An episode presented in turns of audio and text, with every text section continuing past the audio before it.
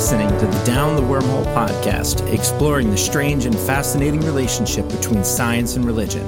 This week, our hosts are Rachel Jackson, rabbi at Agudas Israel congregation in Hendersonville, North Carolina, and my favorite fictional robotic companion is Data from Star Trek Next Generation. Zach Jackson, UCC pastor in Reading, Pennsylvania, and my favorite fictional robotic companion is Marvin, the paranoid android from The Hitchhiker's Guide to the Galaxy. Ian Binns, Associate Professor of Elementary Science Education at UNC Charlotte, and my favorite is R2D2. Kendra Holtmore, PhD candidate at Boston University. Yay! And my favorite fictional robot companion is also Data because I just started watching Star Trek and I love him. Resistance is futile. Welcome on board. I don't think she's gotten that far yet. I know. Probably not. But it'll be fun when You'll she get does. That'll be funny in a couple weeks. Yeah. Yeah. Okay. So thank you for that question. I'm glad that we were able to start there And as we are doing our AI series. And I wanted to to talk about this in a slightly different way than we have been talking about it. So previously we've talked about transhumanism and cyborgs and really what is the concept. Uh, last time we talked about this, we really focused on education. And so today I really wanted to focus our conversation on religion right? What is AI in relation to religion? And that, in and of itself, is a huge topic. But I want to start with an example um, from my tradition. And this example is the use of ritual of a particular ritual object and how how it appears. So I'll go into a little bit of detail there. Um, in Judaism, we read the five the five books of Moses: um, Genesis, Exodus, Leviticus, Numbers, and Deuteronomy from a scroll rather than from a codex form. And the scroll form doesn't have vowels. It doesn't have punctuation marks. Doesn't have page numbers. So it can be very complicated to read. And not only that, it's extremely complicated to write. It, it takes a scribe who's working on parchment, which is animal skin, using a quill dipped in special ink, um, writing on this paper. Um, and the letters have to be extremely precise, and everything, the columns are justified. And if anyone has ever tried to handwrite in justified columns, it, it's so crazy hard. So sometimes the letters look really long or sometimes the letters are really squished and it's just um, it's a very laborious intensive um, intensive in terms of time but intensive also in terms of emotional and and frankly redundancy and for a for a good scribe or for a um, professional scribe, a year to a year and a half is what it takes full time to write a Torah. Um, and then each of the pieces pieces of parchment are stitched together, rolled up, and mazel tov, we have we have a scroll. Um, I don't want to necessarily give an estimate because I don't want to undersell those that are that are paying for this. There, a brand new one is anywhere between forty and eighty thousand dollars. Just Whoa. to, just to give a yeah.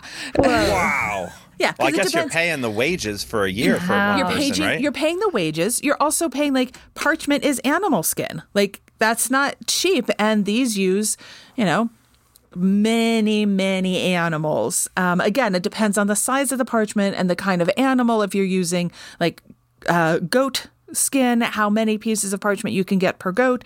Um, like it's it's a lot. Um, How big is the finished product?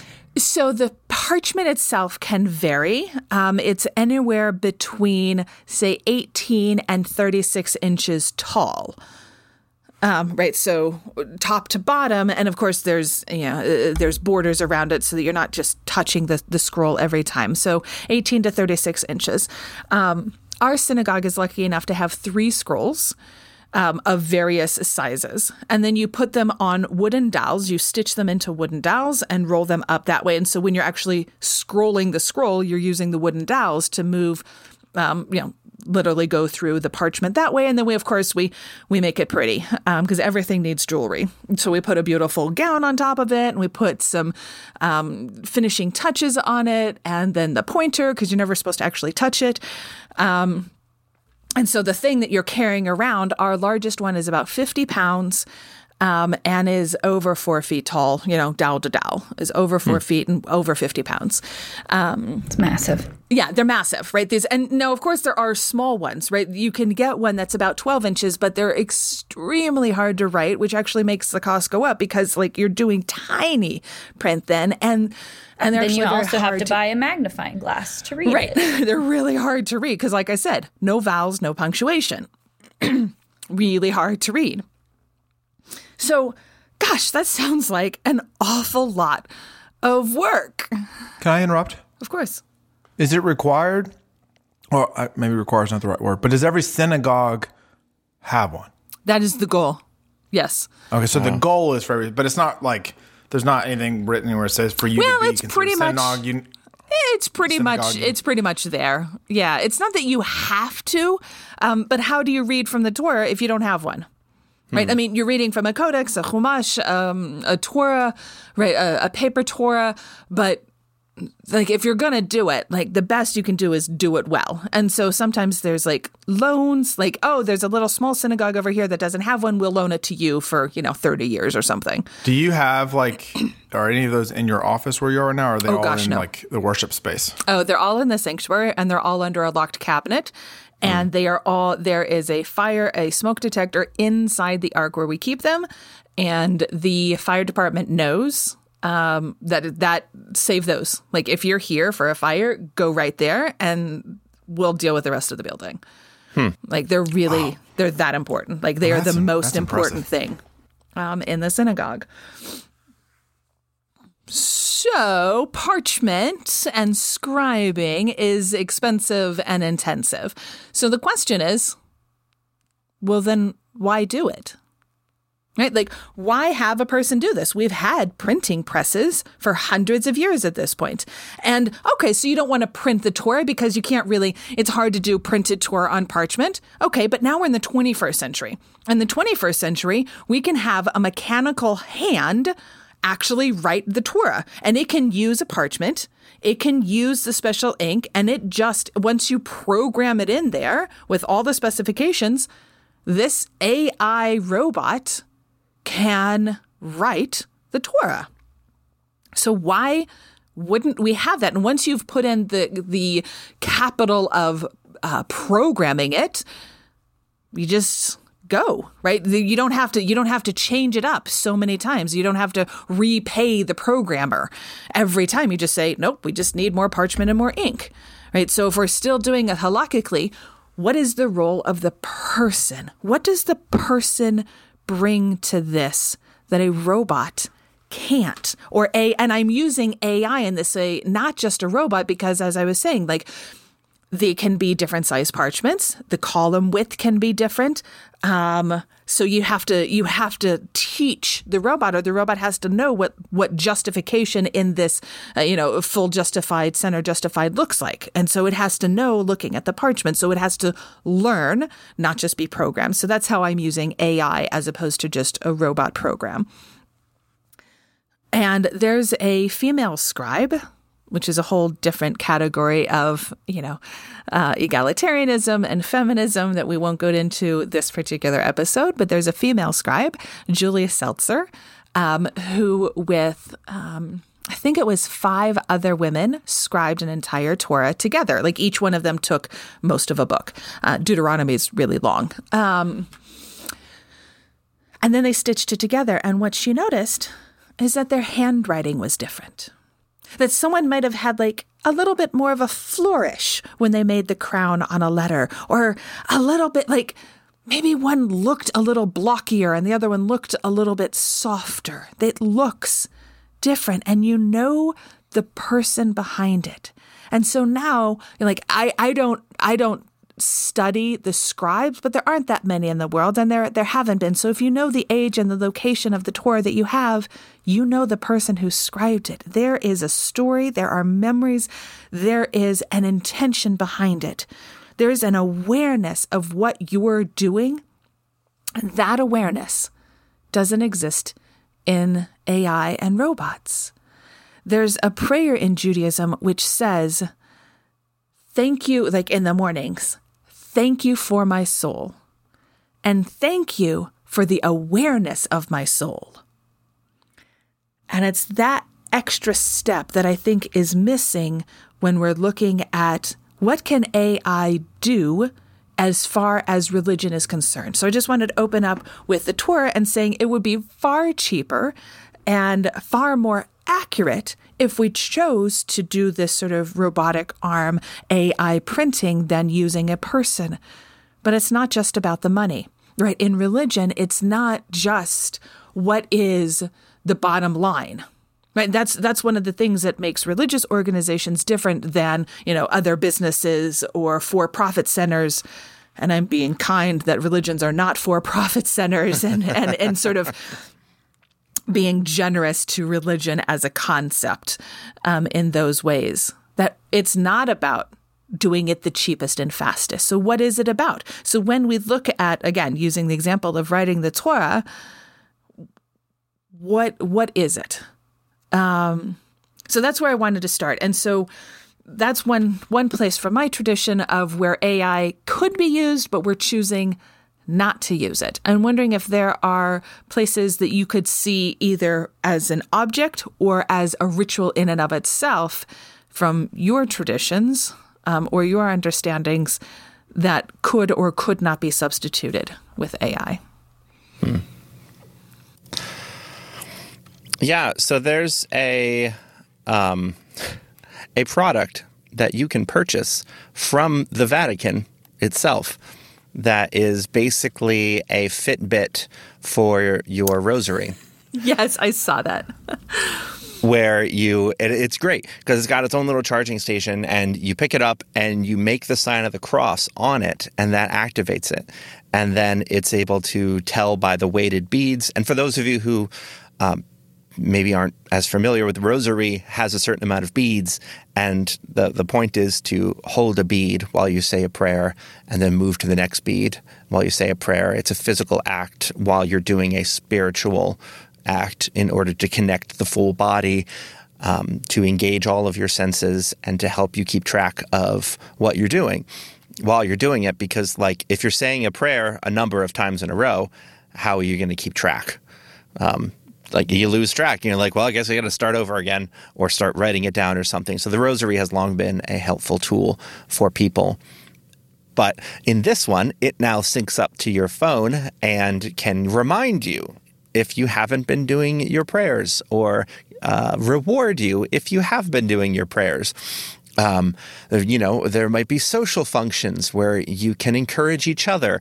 I know that there was uh, the Bible Gateway app introduced a social aspect to it. And then suddenly I started getting notifications like crazy where all of my friends were like, connect with so and so on Bible Gateway and share your daily devotional, your practice, your reading. And so then that, now there's this kind of social pressure that now everyone knows what I'm reading. And now I have to make sure I'm reading extra spiritual stuff. and make sure everyone else knows how spiritual I am. And so uh, there are some issues with that, I think, where now uh, Jesus says to practice your religion in secret. Don't let your left hand know what your right hand is doing. If mm. possible, go into a closet where no one knows you're there. He says that if you are um, fasting, not to put on sackcloth and ashes and let everyone know that you're super spiritual, but to put on your Sunday best and act like everything is normal so nobody knows. And so a lot of these, uh, we talked last time about the gamification of education and other things. And so when, when you have sort of the gamification of, of religious practice, then I don't know, you start to want to show off a little bit or feel that social pressure that a lot of people left the church because of, you know. But I don't know. I've never used one of these, so maybe they're great. I do Yeah, love little gadgets. That's fascinating. That's that's a great word, gadget. Right? It's using tech to encourage a particular practice. And one of the pitfalls, I think, is when we make that practice public. The the Fitbit idea, right? You can have your own Fitbit and not tell anybody.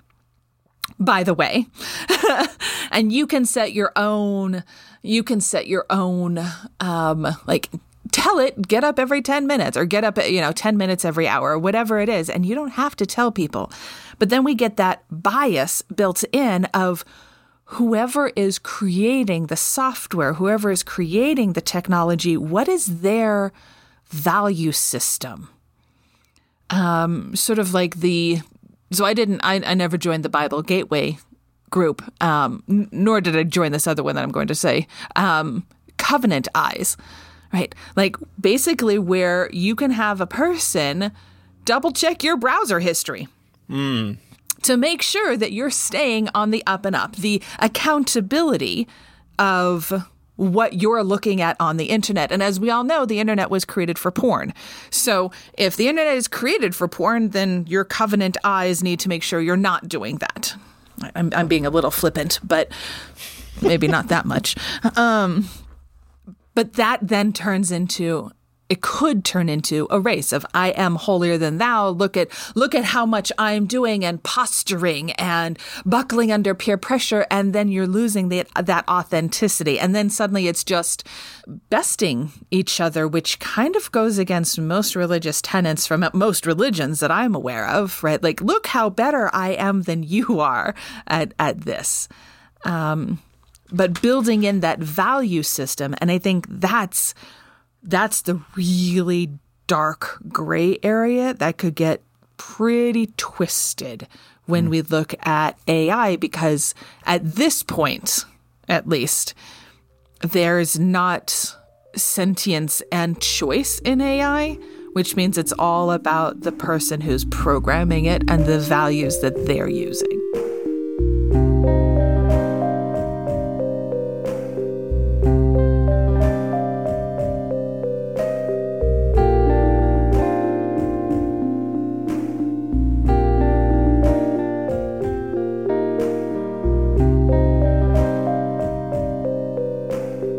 Yeah, I think it's interesting. The examples that we're talking about are um, seem to be examples of what AI takes away from us or from religious traditions, um, whether that's like authenticity or um, you know, like not not having a person's story uh, behind a Torah scroll, but instead it being, you know, a robot that has like standard handwriting and all these things, or you know, the the rosary gadget that's, you know, for whatever reason, there's something that we feel is missing from these rituals and relationships, and I like that all makes a lot of sense to me. But I was really um, struck by one of the articles that Rachel shared with us um, before our meeting today. And it was um, an, article in The Atlantic called uh, Funerals for Fallen Robots. Yes. And that, that piece uh, was just like highlighting the emotional attachment that people have for robots and how we, you know, it, the the emphasis here is not so much on like the nature of AI itself. I mean, it is a little bit, but it's more about I think it's more about like how humans create themselves, like the creation of the self through relationship with objects, which is something we've always done like before robots. But it's so interesting to me because it's like is that something is that like the flip side of AI is we gain a lot by having potentially these robots um, or you know even if it's just like a gadget you know like i definitely have emotional attachments to like random objects just like little tokens on my desk because of the person who gave it to me or you know i have like a pouch of these um I call them my study tokens. They're just like little random buttons and pins and rocks and little figurines that people have given to me. And I set them around my computer sometimes when I like really need to get in a zone. And you know, they're not robots, but it's like this like emotional attachment with these inanimate like metal and rock objects on my desk and I would be so sad if I lost any one of these things. And so I think it's a, like a very similar kind of relationship that if we look at robots and AI, like we can still form those kinds of attachments and they might even be deeper if AI is mimicking the kind of like human affect and human thought. Um, and I just think that's so interesting because it, I, there was a long time where I thought, like my gut reaction is that oh well that's still kind of empty though like it doesn't mean anything and then like the older i get and the more i've like thought about this especially as technology just changes um i think that's like i i think it's really a powerful relationship even though it's very weird to think about um but like if i had a robot and it was like you know r2d2 or data or you know any any of our like famous robot companions from any fictional universe yeah i would want to like protect that robot friend and mm-hmm. make sure that it was charged every day and make sure that it was like happy in whatever sense that robots can be happy and i think that that um whatever whatever we can say about the realness or not realness of that relationship, I think what's true about it is that it changes who we are.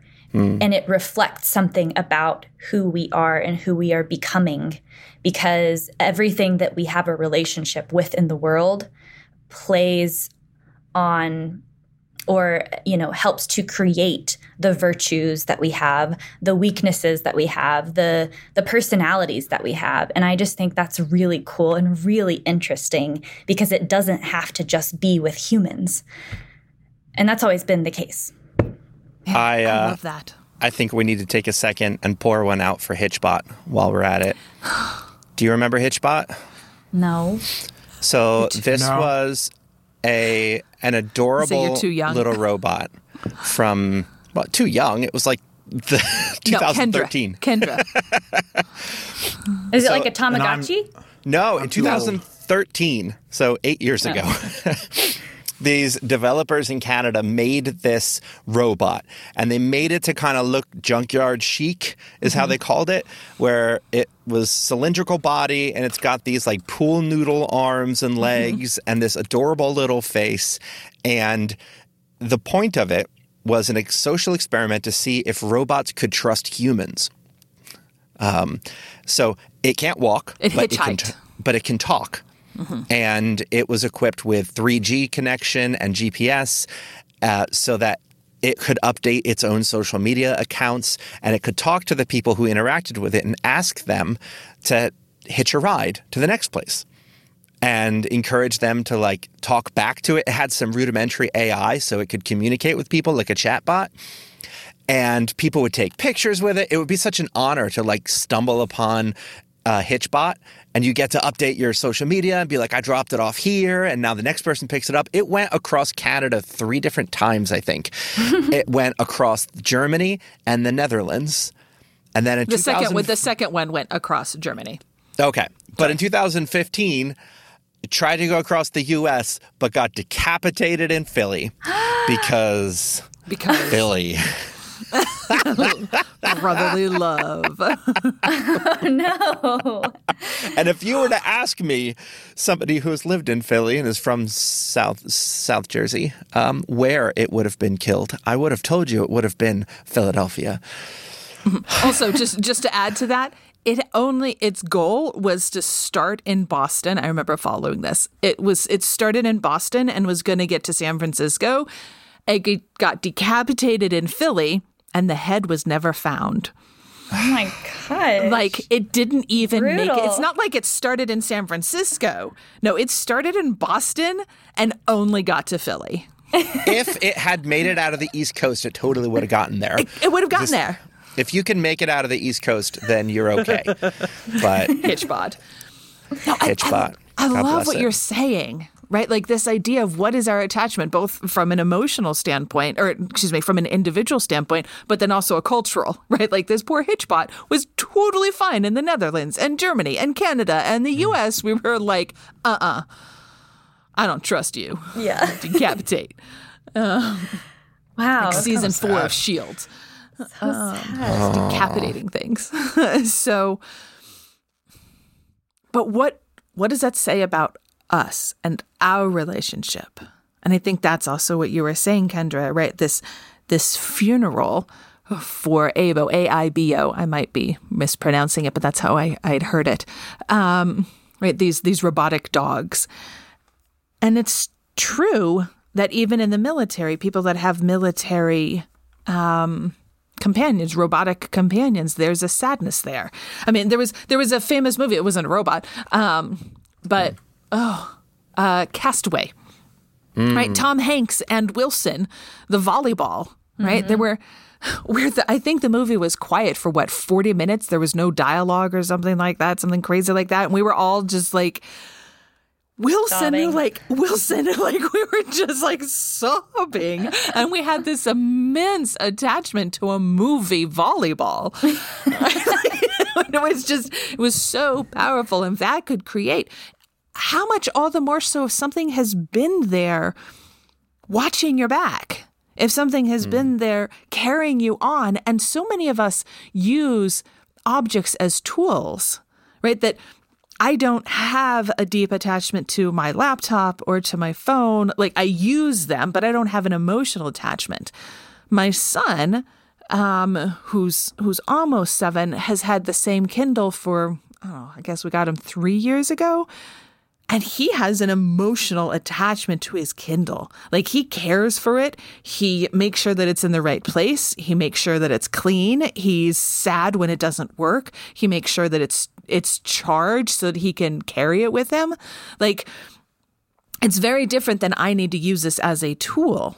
Right. And so for me, we are able to use AI or technology, we're using those a little interchangeably, as an ability to start forming relationships and bonds that teach us about who we are. And in religion, it's my it's my understanding that one of the things that religion does is teach us and help us with relationships. Relationships um, in in all in all dimensions. Um, and and I say that in the the horizontal, it teaches us how to be in relationship with the world around us and those within the world around us, including ourselves. It is a vertical relationship, such that we have a relationship with the past and the future.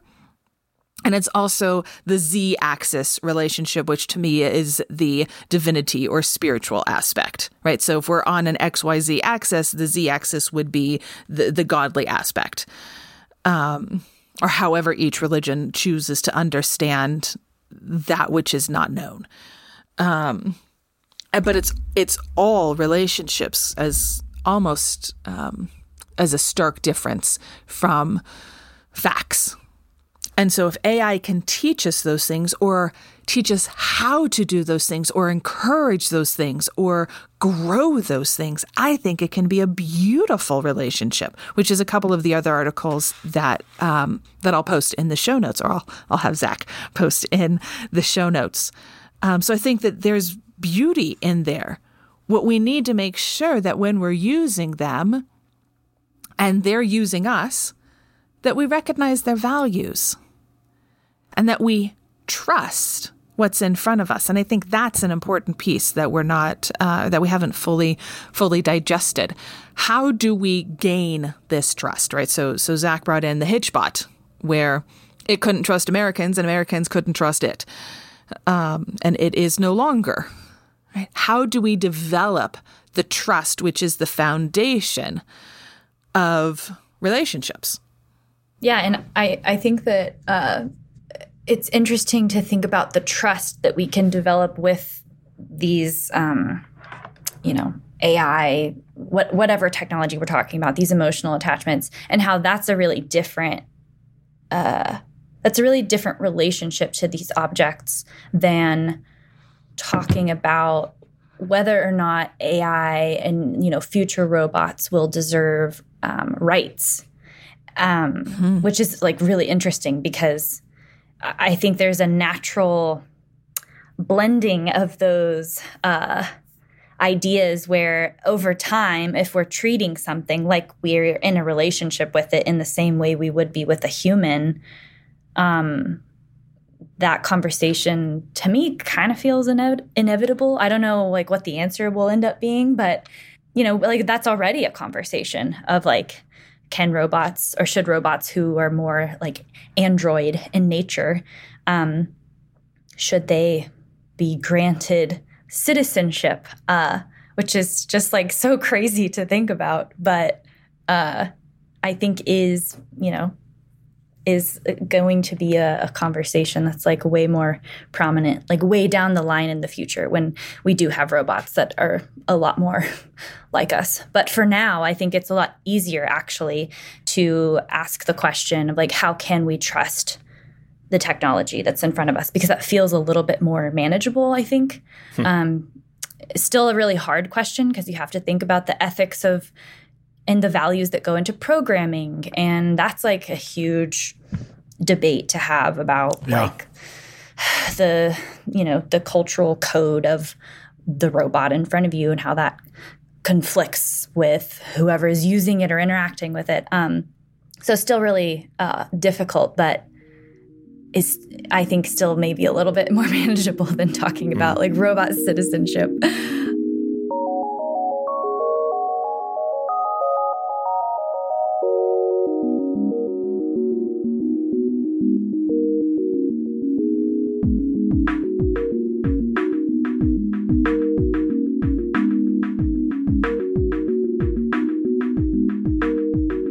Have you all heard about what's going on in China with the social credit scores?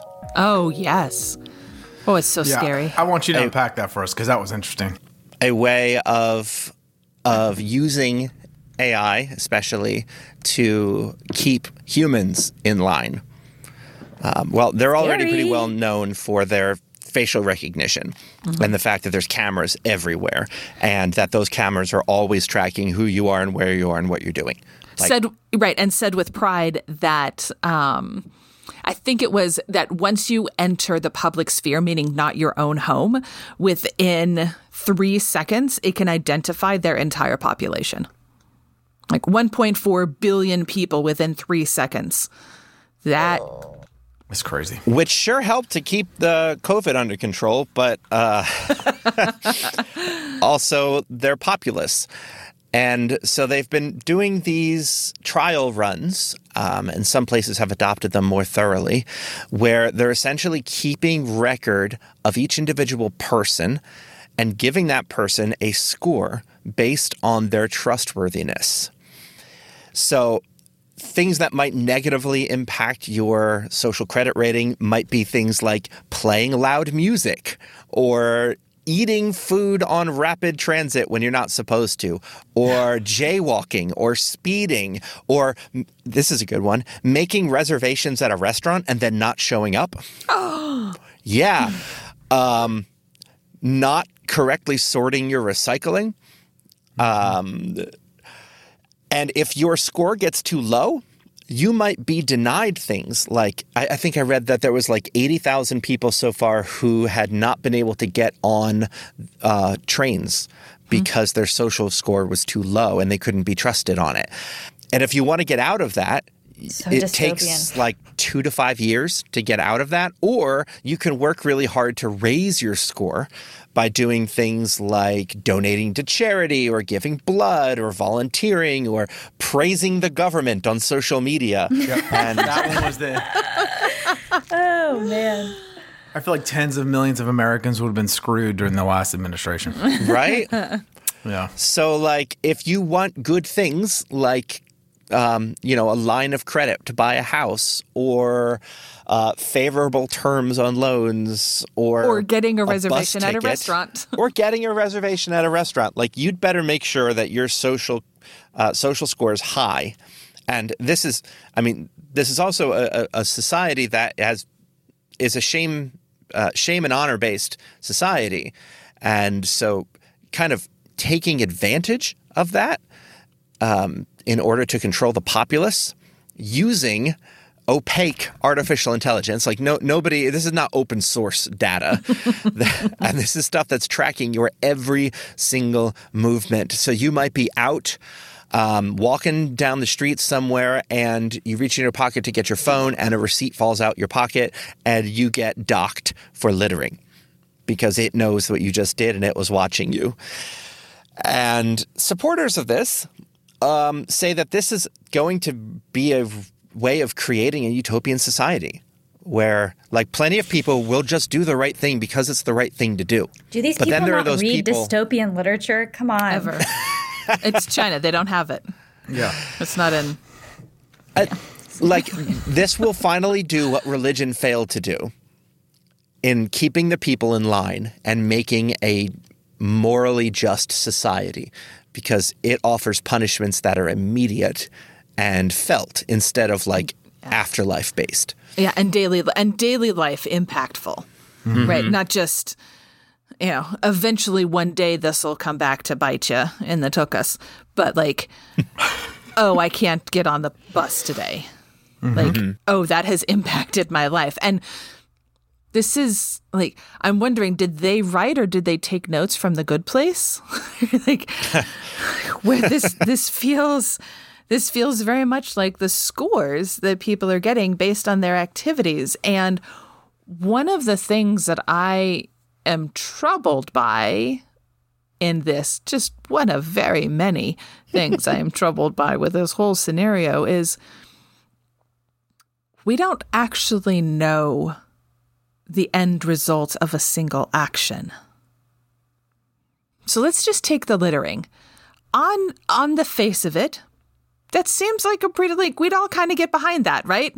Like you don't want to litter. Like I'm I'm not a fan of littering and we talk about it and and we don't want to do it and sometimes Adrian Isle and you know his friends will go pick up the litter that we find in the in the park. Right? Littering. I'm I'm totally behind that. In this particular society, as far as I have read, and I I, I could be corrected, please. Um, having clean streets is really important right? That mm. there's there is a value in the in the culture of having clean public spaces. In order to have clean public spaces somebody has to do that job. So if somebody accidentally litters and then they get docked for it then people stop littering. How many jobs did that cost? Right? there was no intent behind the littering right? but the accidental littering or the wind took it away right? how many jobs did that cost and what are the life what is the life like for those people whose job was to literally be a human street sweeper? And and those ramifications that we're not able to see the human cost of again, minus the whole dystopian issue, but that to be docked for something that seems dockable, but we don't know where this where this is going Uh, that's where I'm uncomfortable with this. Like, how far are we going? Oh, But on the other hand, Yes. maybe we should just let the robots take all of our jobs so that we can just focus on our hobbies and have universal basic income. Am I right? totally right. I just want to start doing more cross stitching. So, yes, I am 100% on board with just take my job.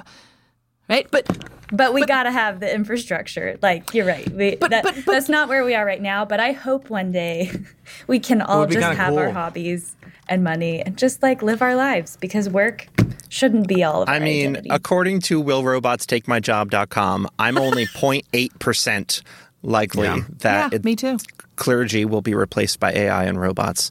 Right. And we have seen that so very clearly in this last year because the people that have been in hospitals or have died or have had a funeral or have had any sort of life cycle moment in which they want their clergy there, in addition to whatever worship we have on the weeks, there's no comparison in holding someone's hand.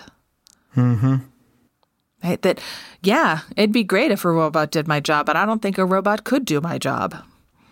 Right? Because there's something about the touch There's something about the human connection. There's something about the look in a person's eyes that says, I see you and I empathize with whatever you're going through.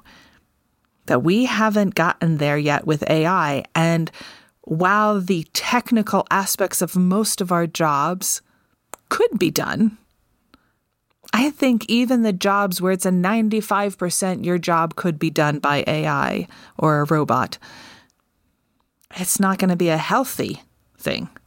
Because where are But we is- getting those relationships? Sorry, Ian. I'm talking a lot. No, it's today. okay. It just makes me think about like, you know, if we think about so instead of, I'm just you know a thought experiment, I guess on what are the things in our so not necessarily to take our entire job, right? But what are the things within our per- particular professions that if robots or AI took over that aspect of the profession, what would it free us up to do more of?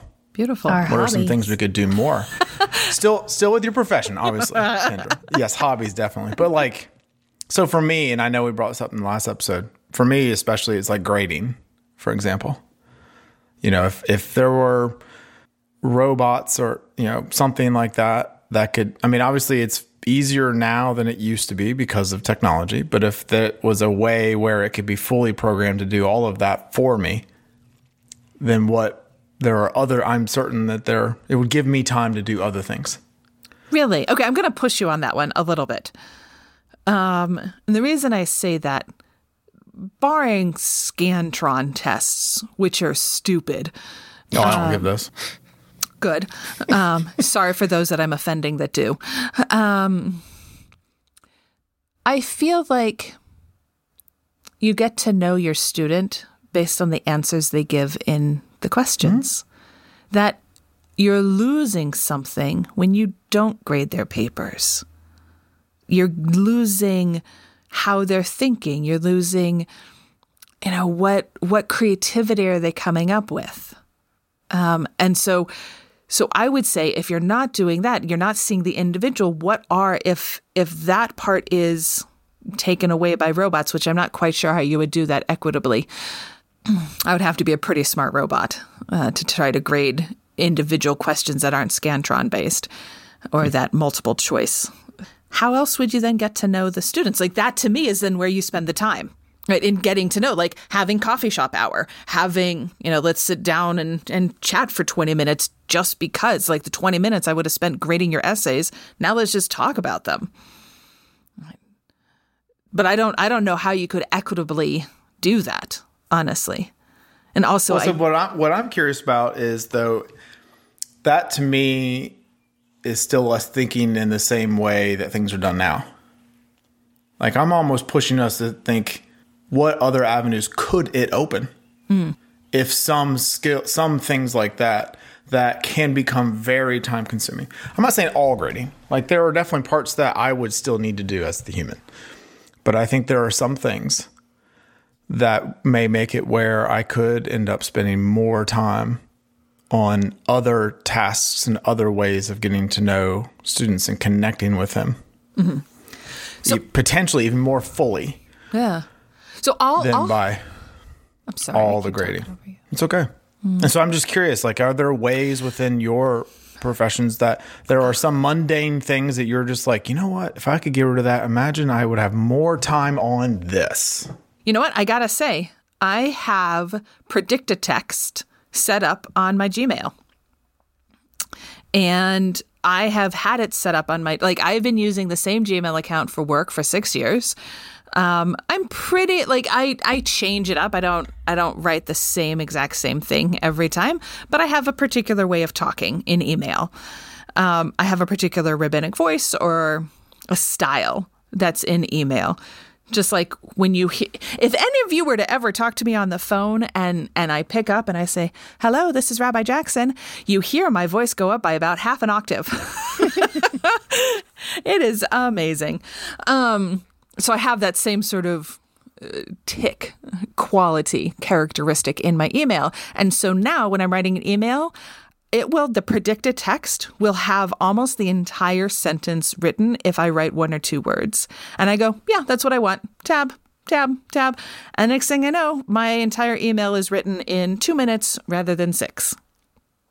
And so, as a person who writes anywhere between 20 and 50 emails, writes 20 to 50 emails a day, that's that's been helpful right? It's it's freed me up to have the conversation with someone in person.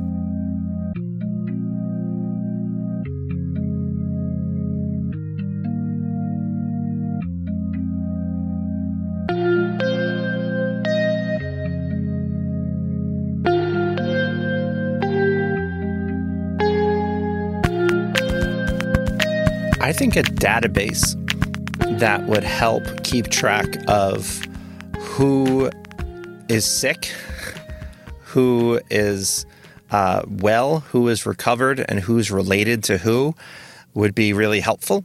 Oh, I have that for you. I can send you the link. Uh, well, so one that that can also like predict things. I'm thinking AI wise, where like I know that this person has this condition, this condition, and has been in the hospital this amount of time, this amount of time, and then so you might want to check in on this person at this time. That'd you be know, great. have you talked with so and so lately? They haven't been in church. Oh, yeah, okay, that's a good point. There's probably something going on because, like, my mind personally doesn't work like that.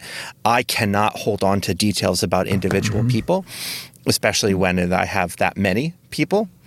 Where I think like, oh, I haven't seen that person in six weeks because I've been with the other people and I haven't thought about it. Or, oh yeah, that's right, they did get COVID last month and I never checked back in on them. I, I wonder how they're doing now. Like that kind of a thing. Um, connected with the local hospitals, which could uh, update me on people's medical conditions as well as like death of relatives who maybe mm-hmm. aren't members of my church. Like it's scanning through the obituaries of the local papers to be like, oh, well, I have this member whose uncle just died, but they're not the uncle's not a member of my church. And so now I know that maybe I should reach out to this person. Like that kind of assistance in pastoral care would be really helpful because 9 mm-hmm. times out of 10 I miss it. And then I mm-hmm. realize after the fact that I could have been a comforting presence in that moment. Although I will just say, I do have an awesome pastoral care website that I use, and it's it's super helpful. It's not AI, but it's really amazing to help me to help me do those exact same to do those things. Again, it doesn't connect to the hospitals, it doesn't it doesn't scan obituaries, but it, it helps it's my own personal it's my own personal pastoral care assistant. Well, we have a lot of clergy who listen. What's the website? It's called Notebird, N O T E B I R D, Notebird. And it is awesome. And I'm happy to share this and happy to be a poster child. No, they're not paying me for any reason. Um, I just love it. But they could if you're listening, Notebird. Um, really. And and they are um, they're totally non-denominational. Like they they listen to the Jews and they put stuff in there for the Jews, but there's a whole bunch of stuff in there for Christians too. Like I haven't, you know, communion wise, I didn't I didn't look at all the Christian stuff because I don't need to. Um, and they're extremely responsive and wonderful, and I could just like sing their praises all day long. Um, So I think we're getting there, right? Like Yeah. we keep having these these brainstormings, we can get there. And I think if we're not afraid of it, and I keep going back to what Kendra was saying, right? That that initially we started talking about the drawbacks, and Kendra was like, "Hey, what about all the positives?" Like, we it could be so great. It hmm. would like it would just be wonderful if our values were there. right, the value of pastoral care would have to be there. Yeah. And I think too, like another way of thinking about like how AI would like, you know, supplement people's jobs. It's not even that like all of the things that we do in academia or as clergy. Like I, I don't I don't really know how AI is going to like supplement what any of us do besides like what we're talking about now with like databases, like technology stuff, sure. But I just think like there are a, a different category of jobs that AI can do so that it like frees up people. Like maybe maybe there will be more people who want to be clergy members or like you know researchers and teachers. And since ai is doing you know uh, the jobs that those people might have been doing now we have all these people who uh, want to do these jobs but we don't have to work the whole year like maybe we're on a half year schedule and then you know we switch out and then the robot or not the robot the the people uh, who would have been doing I don't know, pick a job. What's a job that maybe AI is going to take over one day? I, I, guess we use the idea of like the um, street sweepers. Sandwiches. Mm-hmm. Uh, or sandwiches, yeah. Sandwiches. Uh, you know, like it just creates an abundance of like time, I guess, is what it's giving us, or like opportunity to do something that you might not have thought you were going to do. Um, yeah. I don't know. It just there's there's more ways to think about it than just that. Like, yeah, a robot's gonna like grade my papers or like sit by someone on their deathbed. Um, because I don't I don't know if like that. There's something about that that makes me like ugh, like cringe a little bit, even though that's like also what we're talking about as a, a potential for being like really cool and well good. during covid they've had to do that and uh, there are hospitals that have set up these like iPad robots mm-hmm. that kind of look humanoid, but they have an iPad for a head where you mm-hmm. can connect to people that you know and that you love. Um, there's even some more advanced technology out there that will have a hand on it. And then another hand will be held by your loved one who's maybe in the waiting room. And then, like, oh, the two sense each other cool. and will squeeze cool the other. and sad at the same time. Um, but so, necessary during times like a pandemic.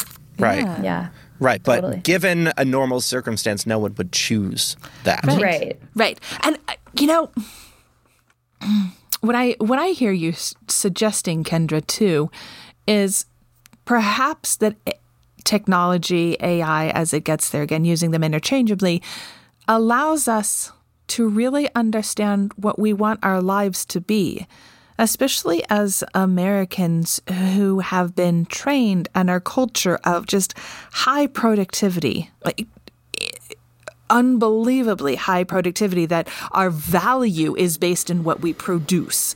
Mm. And that our value as a citizen or as a person is how much effort we put into our company, right? Whatever that as a worker, that's where it lasts. And so if we have the ability to to have our job being done by something else rather than replacing our job, like finding something else, as Ian was suggesting, to do with that time for our job to say, great, it's done. Now I have time to be me. Right, to actually right. say it's not, yes, maybe the average is a 40 hour work week, but I don't really know anybody that does that. like I don't I don't I don't know of any salaried that's not true. I know of one salaried employee who works for the government, frankly. Um, and they're the only ones that I know that's a salaried employee that actually sticks to 40 hours. Um, and the only reason I'm, I'm, using the term salaried is because the employer then has to pay per hour, and usually they don't want to pay overtime, and so um, they're they're battling this like, well, you then you just have to be extremely highly productive in your hour. So that that's right. why I'm, I'm, I'm separating out the hourly versus the salary because the the employer in that case is not willing to pay the the overtime wages often. But right, the, this forty hour work week and and this idea of um, downtime being not a good thing. Right. Yeah. I, I, well, so you think about like the genius time or whatever that, um, or whatever it was that Google had, right? Isn't it? You know, they that they didn't Google Earth like the the idea for Google Earth and the development of Google Earth. What came from someone having that, like, didn't they have it as their job? Like twenty percent of the people's time was meant for them to just focus on thinking. Yeah, and yeah, whatever certain, you wanted to work on. Certain engineers. job. Yeah, they give freedom to they have like little playrooms basically. Yeah. With little things to mess around with and they encourage people to do that and yeah, but that's just for the engineers that are making things. Yeah. Yeah. So when I was thinking so and this is I like that you mentioned that Rachel that's still part of the job. So I guess for clarification if there was a way that there uh, that AI could help make some of the tasks of my job easier, right? For me to then go in directions with my job and life that I couldn't have even imagined as a teacher, I would take that. Or just as I know Ian. there could be some negatives there potentially that that could be coming, but I would choose to initially focus on what are the things I could gain like that would give me the time to um not have to worry about oh well so when I'm uh, recording for this podcast there are other things in my mind that I'm like oh man I got to get back to that someday right I wouldn't have to worry about that stuff right? Yeah. I would have that time. And the things, and so what I think about like within academia. So when we started this, um, the podcast idea and we started running with it and now we're doing it and it's been almost two years and I wouldn't trade for anything. And I'm not, I'm not ready to leave it. I love doing this stuff, right? One of the thoughts I had to go through my mind was, is how do I write this down to make sure that my uh, supervisors all the way up the, the chain in, in academia value it? And then you think about so when you get new leadership and and they see that I'm writing on these areas that may not be as high research productivity, what does that mean? I don't care because it's doing what I love to do. Right? And I still get to do the other things too, but that just means that now I'm adding more to my plate, which is fine. But I'm always thinking about when it comes to like teachers, are there ways, you know, in this field of education that could make it so that we could do some of those other things that people love to do that sometimes we just don't have the time for because of just exhaustion. Right?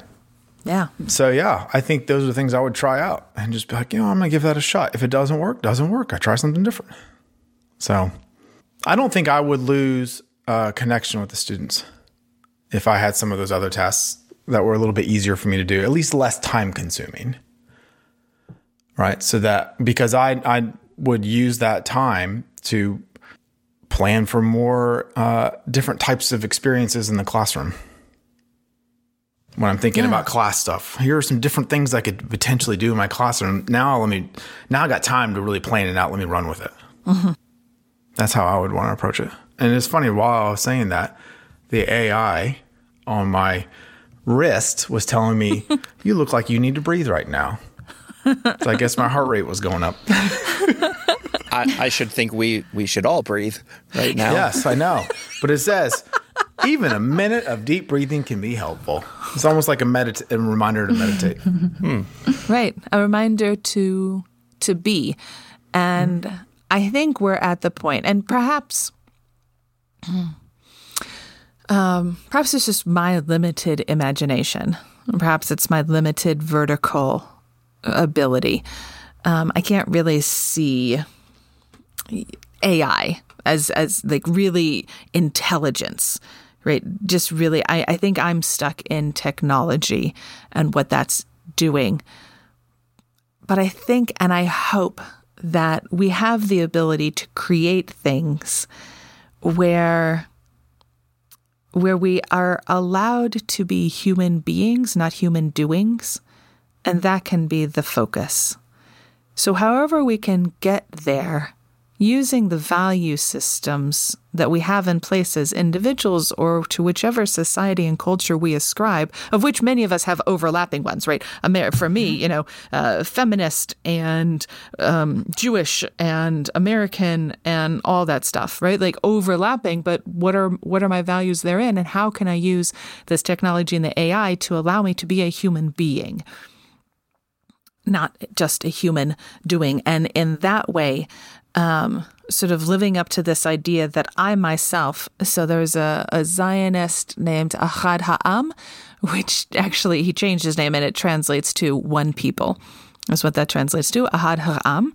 He was writing in the late uh, late 19th, early 20th century, and he was defining the difference between sacred and profane.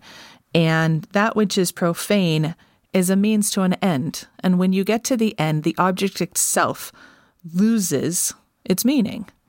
And the sacred is that which the object itself can be used in lots of different ways to achieve many different ends and is is by itself by its nature holy. And for me, that's what I want for the human being. not just the human doing, not that I am here to do something, to do a job, to do this, that, and the other, but to be. And there in that being, using the AI to create and imbue holiness in the self in whatever job we're in, whether that's in religion, whether that's in academia, or any myriad of other fields that we've sort of we've sort of touched on. And when we're able to then bridge AI and religion in those ways, we can see ourselves as holy. That's that's that's my sort of you know rainbow in the sky hope. Uh, what you're saying, Rachel, um, about bridging those those things is reminding me of, um, and, and, this sort of ties back to the conversation earlier about um, religion and AI and like the funerals of robots and stuff like that. Um, mm-hmm. There was a, um, a, late 19th century anthropologist, E.B. Tylor. If you study religion, you probably know him. Um, there's lots of like problematic issues we could talk about with them. But the what he was writing about at that time was about animism, and um, mm-hmm. had this uh, idea that animism is like the original religion, and that it was also like a central uh, characteristic of what he called a quote unquote primitive uh, religions and so that's where we can like talk about like colonialism and all that stuff but the the idea of what he's talking about is that um there is like this development of religion where you start out as being animistic, which, if you don't know, animism is like basically put uh, life or seeing that there's life or like a soul in inanimate objects or in things besides humans. So thinking that the river has a spirit and the trees and the rocks have spirits. And so this is what Tylor's talking about. But um, it, it, it's interesting to me because I I was thinking, you know, even though someone like Tylor or you know other anthropologists and people who would say like oh only primitive religions have uh, animism or this idea of like life and soul and inanimate objects or like having these childish attachments to things. Um, what we know or like what you know if you study religion is that that has nothing to do with like um, this like line of progress where like the more advanced modernized religions uh, don't have attachments or don't have these ideas of life and spirit in uh, nature or other inanimate objects. And uh, I think like the prime like piece of evidence for that right now in this conversation is that you know we can have like be looking at the most like technologically advanced places and we're talking about how we like throw a, a, funeral or some other kind of celebration for our robot friend. And um, that it's just like this human impulse to relate to the world around us. And um, there's nothing that's like primitive about that whether whether it's like animism in the traditional sense or um, what we're talking about now, where we're relating to things in this new way um, as technology changes.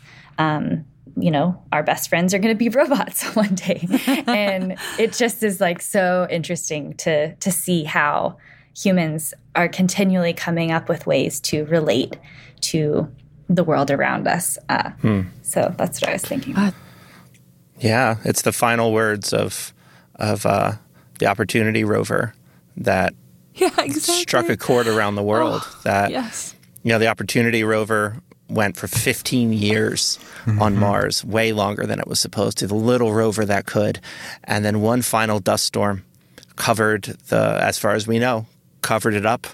And you know, the, it's just sending telemetry data back, and you know, just the batteries dying and whatnot. And somebody on Twitter wrote the last message they received was basically, "My battery is low and it's getting dark." Dark, and and that phrase cry. then like went around the world. My battery is low and it's getting dark. I've seen that tattooed on people. I've seen so many T-shirts huh. and mugs and like that little rover with its little solar panels, just alone on a, on this distant cold planet. My battery is low and it's getting dark. And there was like this worldwide mourning for this little little rover guy that will one day I'm sure be in a museum and those words I hope will be inscribed on it so that we know that like this is a human connection this isn't just a religion thing this is Yeah. a human mm-hmm. connection All the feels right there. Rest in peace. rest in peace Yeah. and rest in peace Hitchbot whose final we will, tweet we will find we will find your your, Your head. and avenge them Avenge your death. No, no, no. Hitchbot wouldn't want it that way. Hitchbot's final tweets, by the way, were August 1st, 2015. Oh dear, my body was damaged.